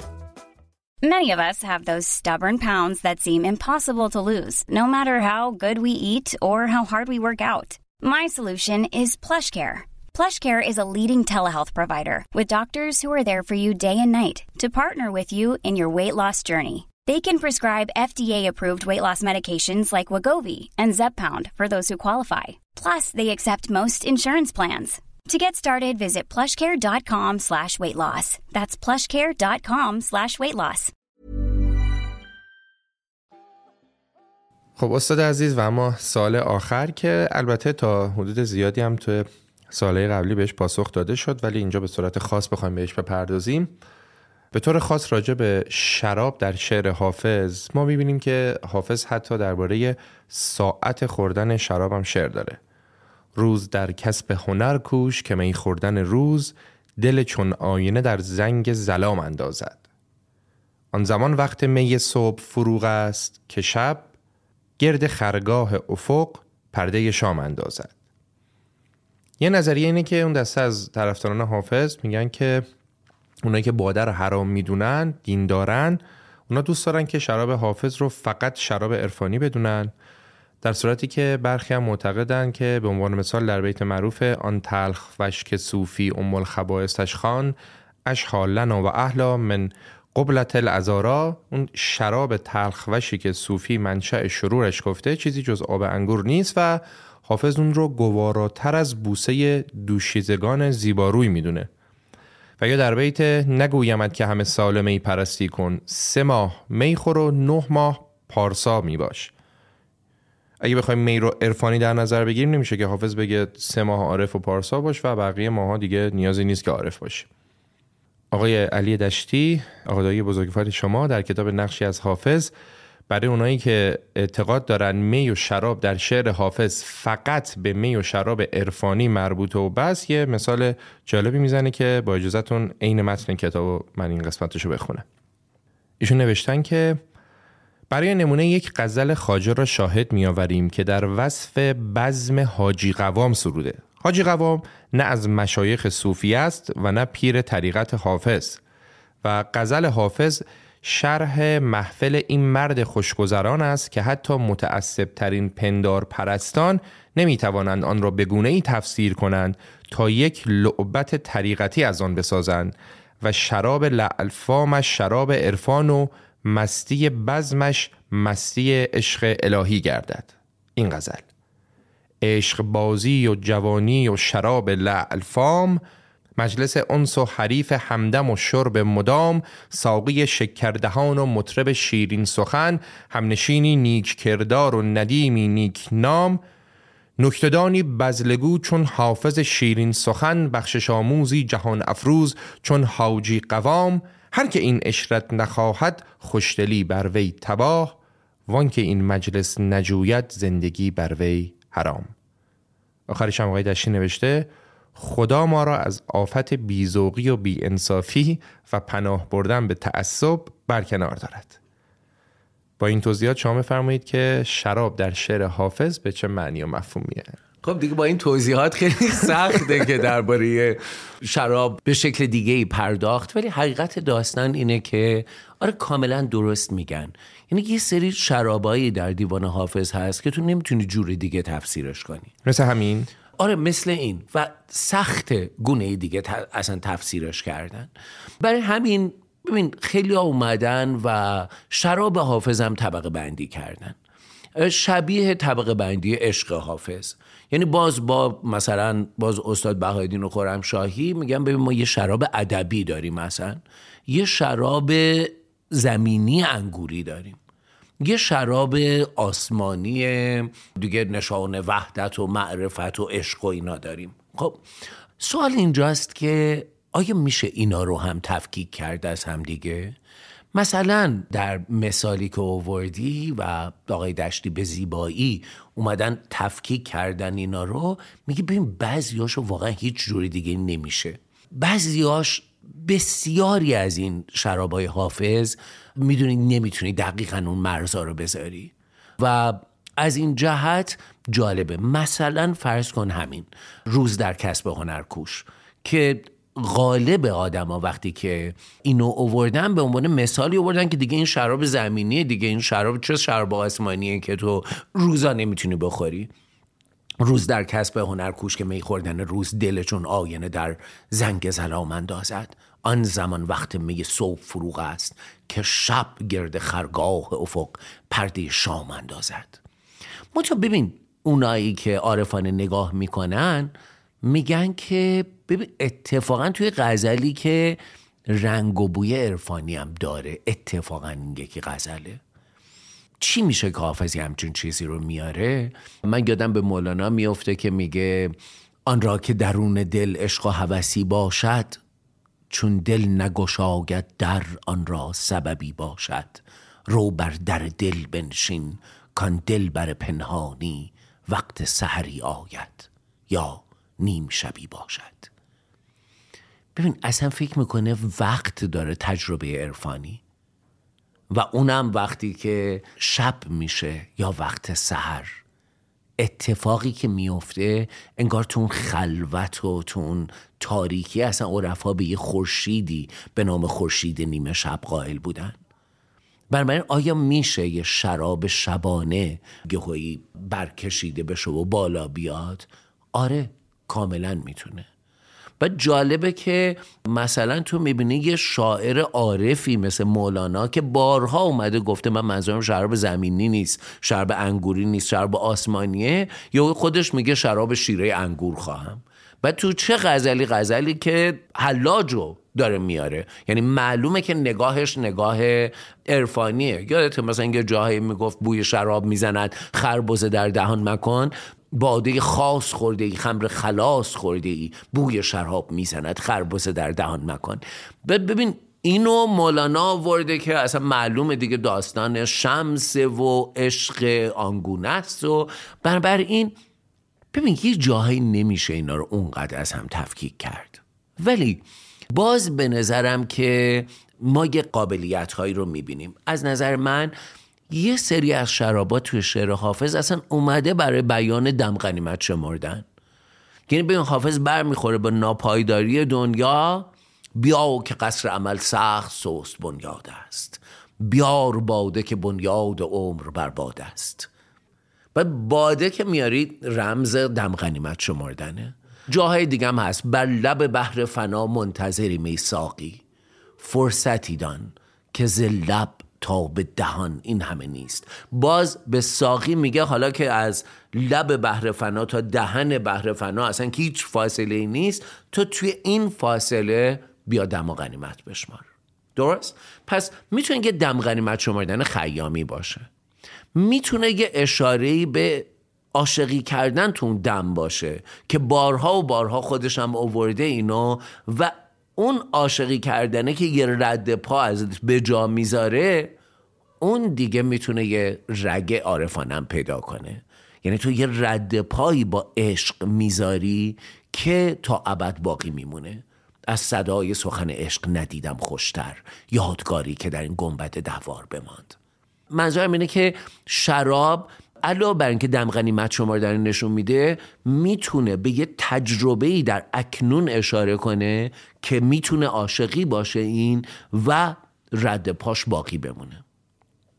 یه دسته از شراب ها بیگمان مبارزه با ریاست و با تنزهای خیره کننده ی حافظ همراهه. بنابراین آره وقتی داره مثلا درباره این میگه که محتسب نمی‌داند اینقدر که صوفی را جنس خانگی باشد. دقیقا جنس خانگی و با تمام چیزای شراب هم یعنی شراب و نقل و اینا رو با هم دیگه میاره و شراب خانگی ترس محتسب خورده به روی یار بنوشیم و بانگ نوشا نوش. به بانگ چنگ بگوییم آن حکایت ها که از نهفتن آن دیگ سینه می‌زد جوش.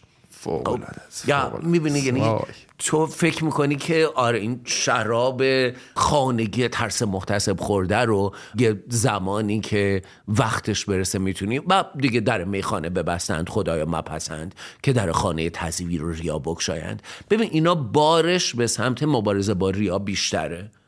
اون جاهایی هم که باز با یه رگ عرفانی میگه به می سجاده رنگین کنگرت پیر مغان گوید اونم می‌تونه توی بستر ملامتی تفسیر بشه می‌تونه داستانهای مربوط به باز مبارزه با ریا رو داشته باشه. و ببین اینجاها نمی‌تونی تفکیک کنی مبارزه با ریا رو از اون نگاه عرفانی.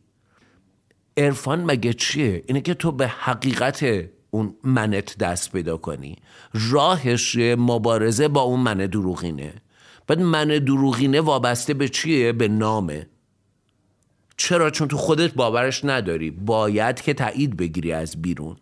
بنابراین خوبه که تمرکز کنه روی از بین بردن نام. نام چگونه به دست میاد وقتی که تو ادای مقدس ها رو در میاری؟ و بنابراین پیرمغان به حافظ چی میگه؟ میگه اگه می‌خوای به حقیقت برسی به می سجاده رنگین کن. و نباید برات مهم باشه. خدای را به میم شستشوی خرقه کنید. دیگه همه دلق ریاب آب خرابات برکشیم. جامعه زهد مرا آب خرابات ببرد. خانه عقل مرا آتش خمخانه یا میخانه بسوخت. خب پس یه بخشی هم اینجوریه که آره میشه اون مبارزه با ریای شراب و وصل کرد به اون شراب عرفانی. یه جاهایی دقیقا ببین مثلا حالا این مبارزه با ریا رو میگی میگه ماه شعبان من از دست قده که این خورشید از نظر تا شب عید رمضان خواهد شد. میگه مثلا رمضان نمی‌خوره بعد آره که نمی‌خوره میگه بنابراین ماه شعبان قده و از دست نزار فرصتت. تنز خیره کننده حافظ و معلوم مبارزه است. یه نوع با کلید واژه ها بنابراین ببین بعضی اوقات باده که حافظ به کار می‌بره میاد که کلید های مقدس که تابوه بهش نزدیک بشی و میاد بشکنه. مثلا مثل بیت الحرام خم. ببین بیت الحرام خب خیلی مقدسه دیگه اصلا قبله مسلمانانه. بعد اینو به خم تشبیه می‌کنه. و این تنزه مقابله با ریاست. و اون خفقانی که با اون نگاه ایدئولوژیک اجتماع همراهه. به خیلی خیلی مهمه. ببین بیت الحرام خم اصلا خورد کننده است دیگه. بعد خم راست هم میگه دیگه. یه خونه که توش حرامه دیگه. اون شرابه حرامه توش. بنابراین یا همون جوری که گفتم اون جایی که میگه که کردم توبه به دست سنم باد فروش که دیگر می نخورم بی رخ بزمارایی یا پاشا که من به موسم گل ترک می کنم من لاف عقل می‌زنم این کار کی کنم؟ که ببین مثلا اینجا هم دم غنیمت شمردنه هست چون تو بهاره باید دم غنیمت بشماری. و بعد مثلا اون جنبه ای که عقل میگه اش شراب نمی‌خوری؟ من لاف عقل می‌زنم. بعد عقل حکم می‌کنه شرابی بخوری که خودشو از بین می‌بره. یعنی باز یه بستر پارادوکسیکال دیگه رخ میده و باز می‌تونه اون جلوه عرفانی دم غنیمت هم نشون بده. بنابراین این قسمت یه قسمت از شرابام که می‌دونی که ببین تو ادبیات عرفانی روح شرابیه که تو پیمانه تن میریزه.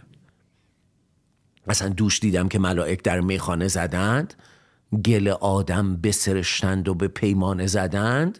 ببین انگار اینه که ریختی روح و مثل یه شراب ریختی تو پیمانه تن. یه جایی مثلا مولانا میگه ای عاشقان ای عاشقان پیمانه را گم کردم. انگار که یعنی فقط پیمانه رو گم نکرده انگار تنش نمی‌دونه کجاست. یک سر روحه. عجب که شیشه شکسته است و می نمیریزد مثلا.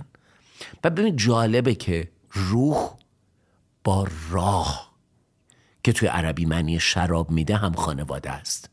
و با ریح که حافظ خیلی جا به شکل نمادین باد سبا رو براش به کار می‌بره.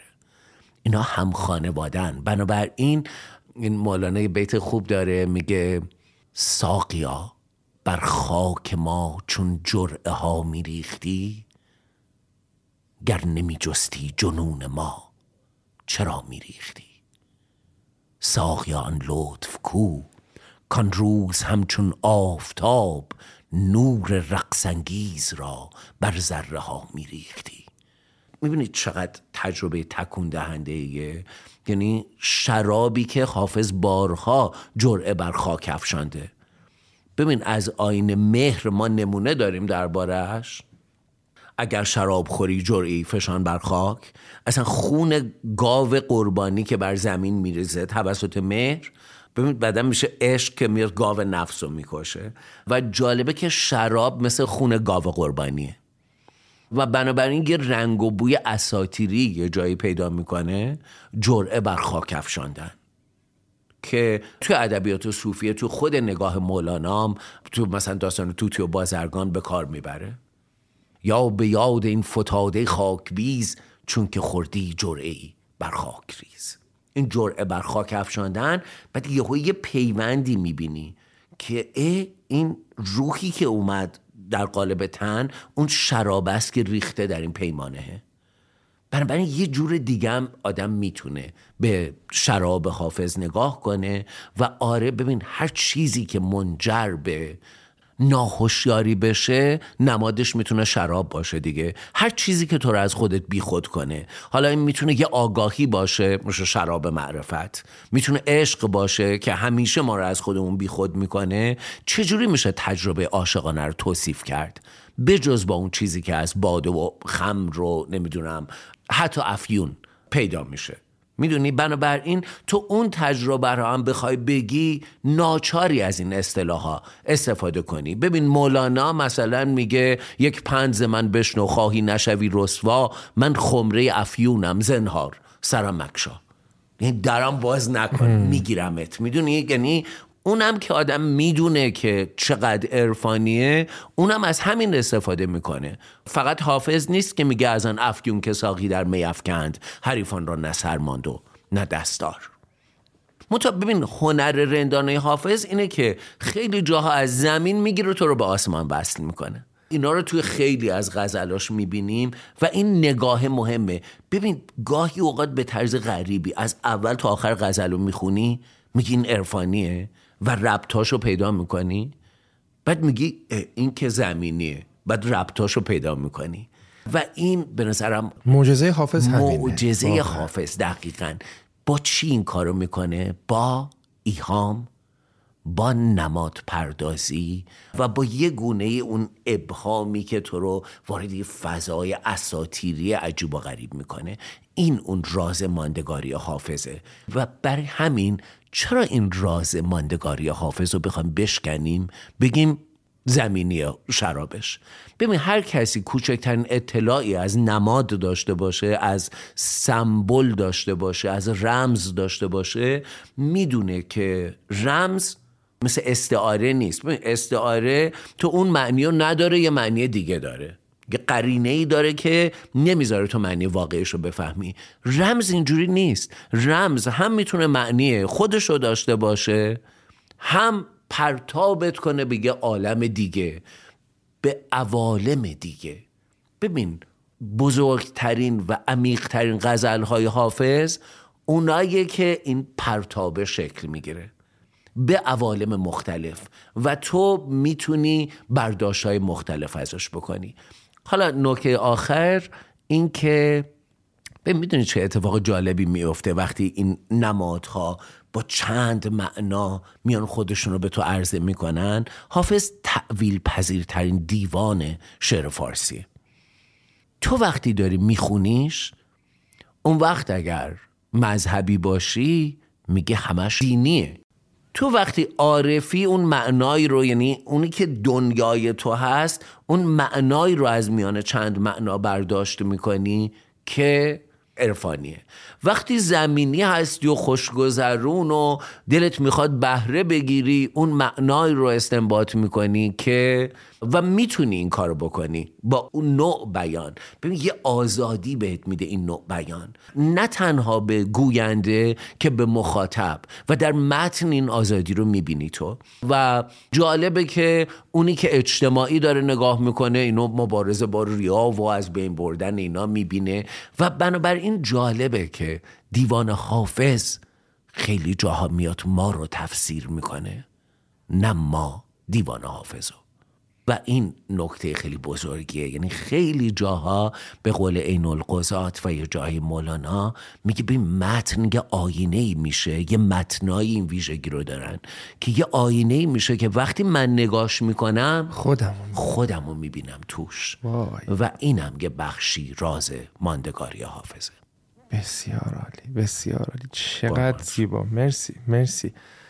اگه موافق باشید با یکی از غزلیات حافظ ما اپیزود رو به پایان ببریم هر غزلی که خودتون دوست دارید یا تفعالی بر حافظ. بله حتما قربانت بذار ببینیم چی. میاد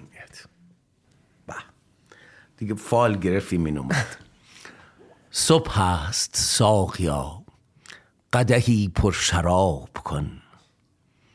دور فلک درنگ ندارد. شتاب کن. زان پیشتر که عالم فانی شود خراب ما را ز جام باده گلگون خراب کن. خورشید می ز مشرق ساغر طلوع کرد گر برگ عیش می طلبی ترک خواب کن. روزی که چرخ از گل ما کوزه ها کند زنهار. کاسه سر ما پر شراب کن. ما مرد زهد و توبه و تامات نیستیم. با ما به جام باده صافی خطاب کن. کار سواب باده پرستی است حافظا. برخیز و عزم جزم به کار سواب کن. به من الان خودم تکون خوردم. چون ببین تمام این ببین تمام شرابایی که گفتیم تو این هست. آره. دیدی ممنون. مرسی مرسی مرسی از شما و خدا نگهدار. خدا نگهدار.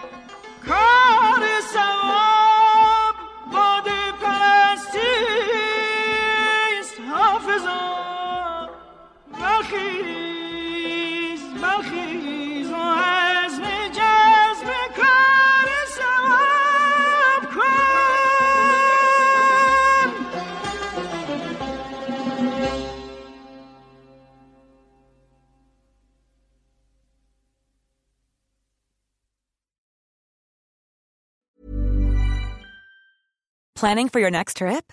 Elevate your travel style with Quince. Quince has all the jet setting essentials you'll want for your next getaway, like European linen, premium luggage options, buttery soft Italian leather bags, and so much more. And is all priced at 50 to 80% less than similar brands.